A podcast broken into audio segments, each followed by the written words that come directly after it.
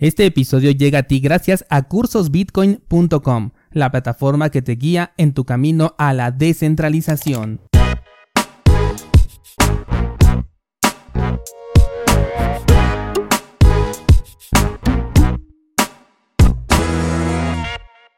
Bienvenidos descentralizados a un episodio de preguntas y respuestas. Esta semana, como siempre, traigo preguntas bien interesantes que me ha hecho llegar la comunidad. Ya sabes que me puedes hacer llegar tu cuestionamiento, tu duda, tu inquietud o tu sugerencia en las plataformas que así lo permitan. O si no, puedes escribir directamente en el grupo de Discord. Te voy a dejar por aquí el enlace también para que puedas acceder a este grupo. Y si no, pues es muy sencillo. cursosbitcoin.com diagonal Discord. Y ahí toda la comunidad y un servidor estamos para apoyarte. Sin más, vámonos con el episodio. Bien, la primera pregunta que tengo por aquí es ¿qué opinas de NIM? NIM, por si no lo conocen, es un proyecto que está enfocado en la privacidad, pero no, no al estilo en el que lo hace Monero, que ellos se enfocan en las transacciones con privacidad, sino que ahí tienes privacidad en todo. Tienes un ecosistema gigantesco en el que puedes crear herramientas de todo tipo. Incluso por ahí, por ejemplo, vi que habían eh, implementaciones en donde ya podías transferir Bitcoin de manera privada utilizando la red de NIM. Es algo bastante interesante, es algo que tiene un montón de potencial, un montón de usabilidad. Sin embargo, bueno, tú ya sabes que ahorita a mí ya no me gusta mucho lo que es el terreno cripto. Eh, y sobre todo esto de estar tokenizando todo lo que puedas, ¿no? A mí me parece esto una forma de financiar proyectos de una manera bastante rápida y muy efectiva, por cierto. Si quieres financiar un proyecto cripto, definitivamente es tu mejor opción. Pero en realidad para mí NIM es un nicho dentro de un nicho. O sea, las criptomonedas ya son un nicho, ¿no? Estamos aquí las personas que somos entusiastas eh, de Bitcoin y algunos otros de cripto, pero bueno, en general de cripto estamos aquí en este, en este sector, en este nicho. Bueno, pues dentro de ese nicho de las criptomonedas están las personas que quieren privacidad en sus transacciones o en su actividad.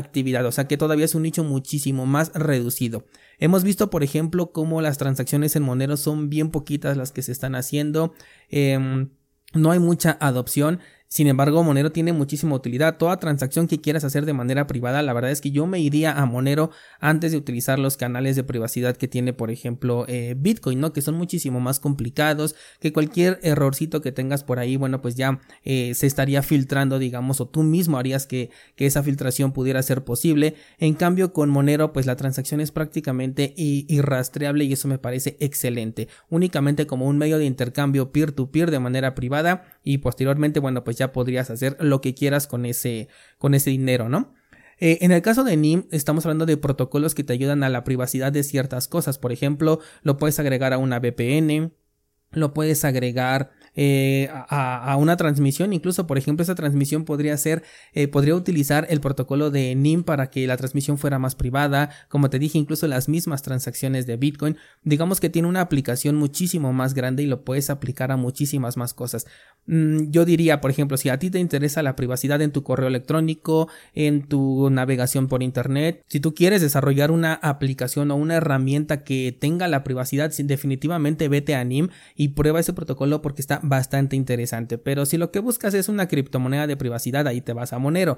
¿Qué pasa con la criptomoneda de NIM? Pues la verdad es que no creo que tenga una gran adopción, porque como dije, quienes lo están buscando es un nicho dentro de un nicho y ellos no buscan especular. Si realmente te interesa la privacidad, lo que te interesa es ofrecer un servicio o utilizar un servicio. Y aquí hay dos posibilidades. La primera es que te obliguen a utilizar el token de NIM, lo cual eh, algunos podrían no llegarles a gustar. En mi caso, por ejemplo, yo diría, pero yo no quiero utilizar NIM, a mí me gustaría más utilizar Monero, por ejemplo, si de privacidad estamos hablando, o incluso el mismísimo Bitcoin, ¿no? Y la otra posibilidad es que ni siquiera necesites el token, entonces, pues, ¿qué utilidad podría tener este token como criptomoneda? En resumen, me encanta NIM como proyecto, no me gusta para nada como criptomoneda. Si quisiera yo desarrollar algo que tuviera privacidad, definitivamente probaría el protocolo de NIM, pero la criptomoneda no la tocaría yo para nada. Al menos esto es una opinión personal.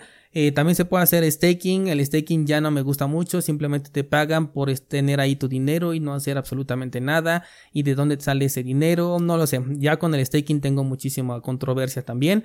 Entonces, el protocolo, excelente. Y lo que es la criptomoneda, nada, no me interesa.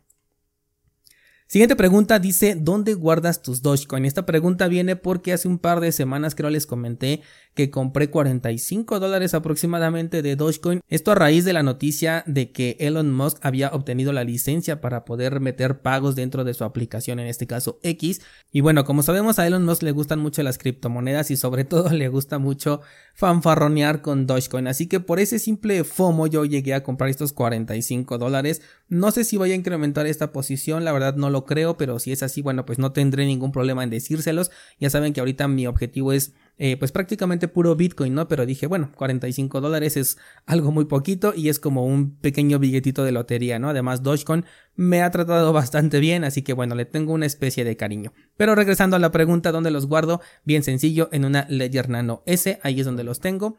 Eh, siguiente pregunta dice, ¿por qué ya no confías en Cardano si el desarrollo está a todo vapor y hay muchos proyectos en financiación? No confío en Cardano, bueno, no de la misma manera en la que confiaba anteriormente. Considero que en cuestión de mm, del desarrollo de contratos inteligentes y todo este ecosistema que se puede crear alrededor de este núcleo de los contratos inteligentes, creo que Cardano es una de las mejores opciones junto con Tesos. Tecnológicamente hablando, se ha dicho que son de las mejores implementaciones que existen y Ethereum incluso se quedaría cortísimo frente a Cardano en este aspecto, excepto por el por la adopción, ¿no? Porque ya todo el mundo conoce a Ethereum, porque siempre la mencionan como la segunda criptomoneda más importante de todo el sector cripto, bla, bla, bla. Pero bueno, el punto es que para mí Cardano sigue siendo eso, sin embargo, dentro del sector cripto creo que a la gente no le interesa realmente eh, la tecnología, ¿no? Lamentablemente creo que aquí hay más especuladores, creo que aquí hay más personas que están buscando el dinero rápido y si Cardano puede hacer mil cosas, bueno, pues a la gente lo único que le interesa es lo que esté de moda. Lo hemos visto ya, o al menos yo es la apreciación que he tenido de acuerdo a los mercados que ya he vivido, de dos mercados alcistas y dos bajistas. Y me he dado cuenta que solamente se está buscando la moda, ¿no? O sea, se están buscando los criptojuegos, se están buscando las casas de cambio descentralizadas y todo eso se está utilizando únicamente para especular, o al menos en su gran, gran, gran mayoría lo utilizan nada más para poder especular. Ahí tenemos todas las shitcoins, las meme coins, las criptomonedas que literalmente son una estafa y también ahí va la gente. Apenas supe de una que se llamaba Banana Coin, algo así y, también un montón de gente fue ahí, ¿no? O sea, del puro nombre yo ya me alejaría de esa criptomoneda, pero no, ahí va la gente. Tenemos a Luna también, ¿no? Que un montón de promesas y a la mera hora nada. Entonces, yo no creo que a la gente realmente le esté interesando la, la, eh, la tecnología. Si hay por ahí algunas personas, por supuesto, que, que sí están interesadas en lo que se pueda desarrollar y eso me parece de aplaudir y de reconocer y de admirar pero el proyecto no va a vivir de ese nicho del nicho del nicho de personas, ¿no? O sea, de, lo que hablábamos de NIM, aquí todavía es más pequeño. La verdad es que la gente, eh, una vez que Cardano explote, va a empezar a vender. Si de verdad consigue llegar a un precio pues exorbitante como en su momento lo hizo Ethereum, más personas van a llegar, pero no por la tecnología, sino porque están viendo el potencial de ganancia y de hecho van a entrar tarde, como en todo mercado alcista, siempre entra gente pues ya esperando no perderse la oportunidad, que curiosamente ya la perdió para ese punto eh, en fin, mi punto no es contra Cardano, sino contra todo el sector cripto. Yo creo que eh, cripto tiene una burbuja de especulación a su alrededor y pues por lo mismo las personas que invierten, los verdaderos inversionistas que invierten sí en la tecnología, no nada más en el token por obtener una ganancia, pues no están dentro de este sector por las mismas razones. Y yo creo que podría aplicar este argumento para prácticamente cualquier criptomoneda del entorno y no nada más para Cardano. Esa es la razón por la que pues ya no le tengo la misma confianza que en su momento, pero en cuanto a smart contracts considero que está hasta arriba junto con Tesos, pero nunca le van a llegar a Ethereum, al menos desde mi punto de vista. Siguiente pregunta dice, no puedo sacar mis satoshis de Fontaine. Fontaine es una aplicación con la que puedes escuchar este podcast y mientras lo escuchas puedes ganar satoshis. Así nada más por escuchar este programa te informas, aprendes y al mismo tiempo ganas satoshis. ¿Qué más le puedes pedir? Enlace en las notas del programa.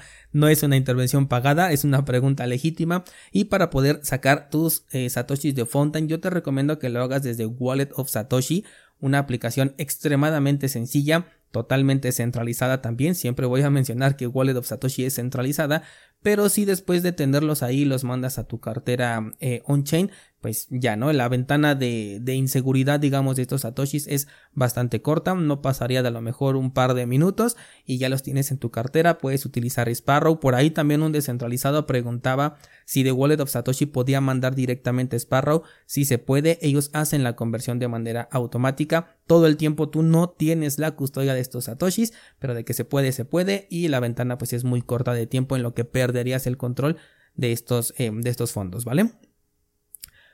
Siguiente pregunta dice, en República Dominicana los usuarios deseamos Bitcoin y criptomonedas que respondan a sus responsabilidades frente a los usuarios en caso de riesgo. Qué importante pregunta es esta. Repito, en República Dominicana los usuarios deseamos Bitcoin y criptomonedas que respondan a sus responsabilidades frente a los usuarios en casos de riesgo. En este caso tú no quieres Bitcoin, Bitcoin nunca te va a responder ante un caso de riesgo porque no hay nadie detrás de Bitcoin.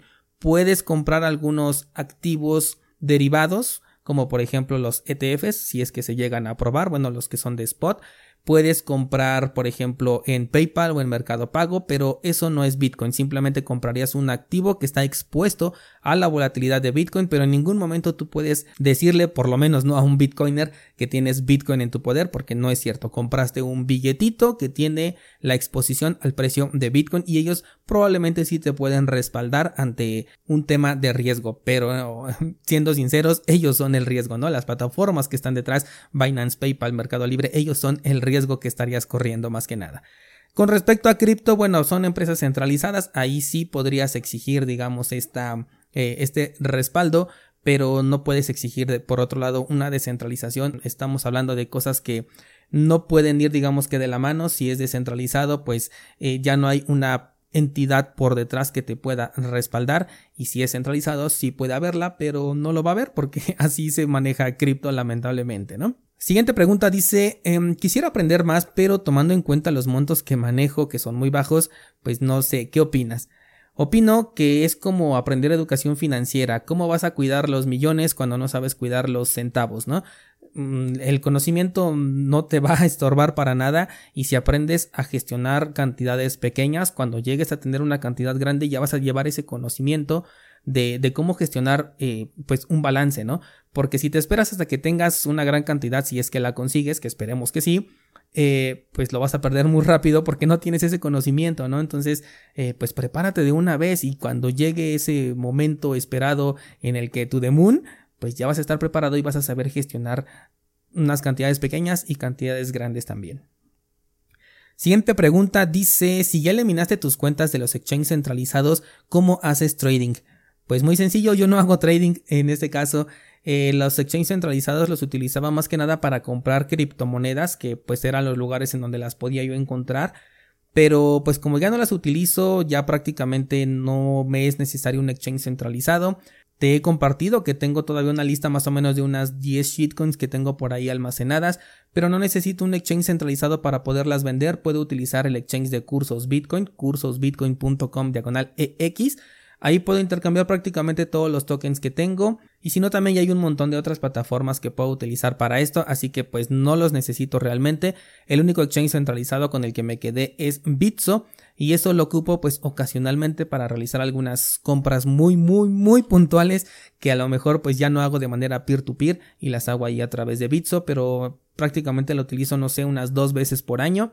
Y fuera de ello, no hago trading ni tengo ya cuentas en los demás exchanges centralizados. Algunos no me lo dejaron, bueno, no me dejaron borrar la cuenta, pero le cambié el correo electrónico, eliminé ese correo electrónico porque puse uno ofuscado.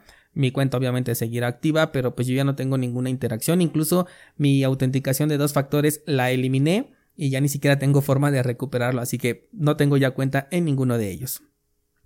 Siguiente pregunta dice si BlackRock hace un ataque para Bitcoin a través de una bifurcación, ¿esto no sería perjudicial también para ellos? Muy buena pregunta y la respuesta es sí.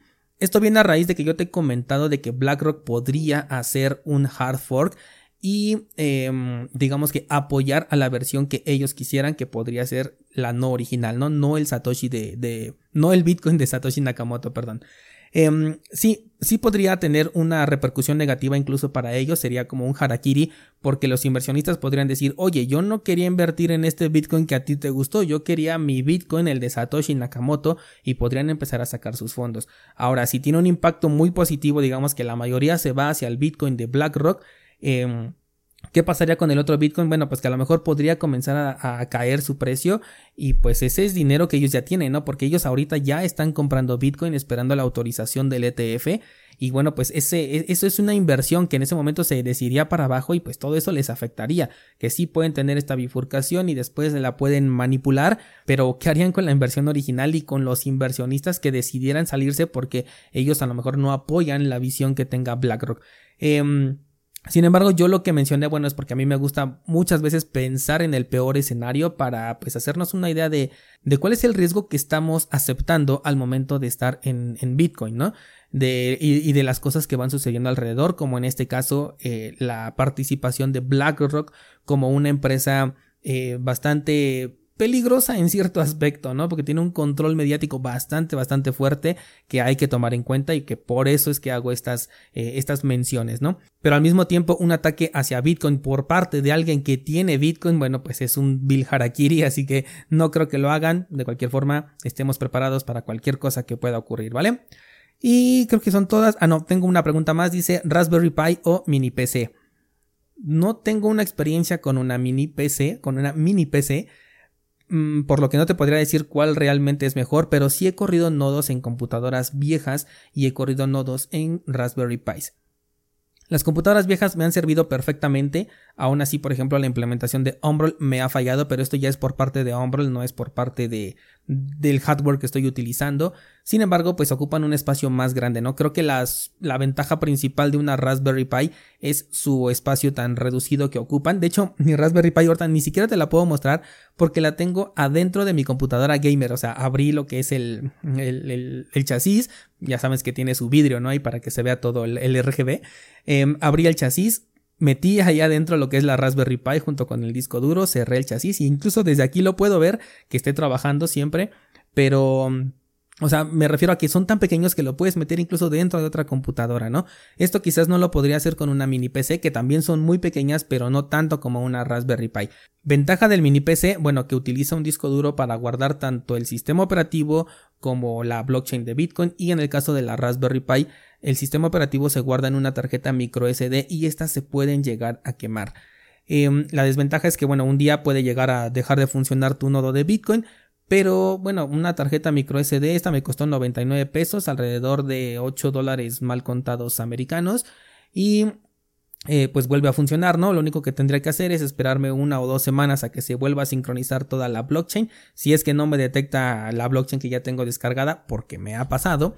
Y ya, de esa manera lo tengo solucionado. Así que por el espacio que ocupa, yo voto por la Raspberry Pi pero por eficiencia creo que es mejor una mini PC. De cualquier forma, yo creo que este año ya no alcanzo a hacerlo, pero yo creo que el próximo año voy a hacer una prueba con, por ahí me recomendaron una Orange Pi, si no me equivoco se llama así, y que es mucho más eficiente que una Raspberry Pi. Así que bueno, probablemente haga el experimento, la prueba y suba el análisis, ya sabes a dónde, cursosbitcoin.com.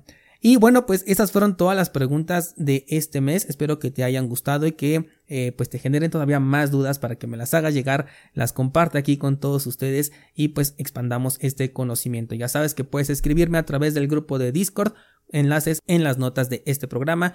Eso sería todo por el día de hoy. Muchas gracias y hasta mañana.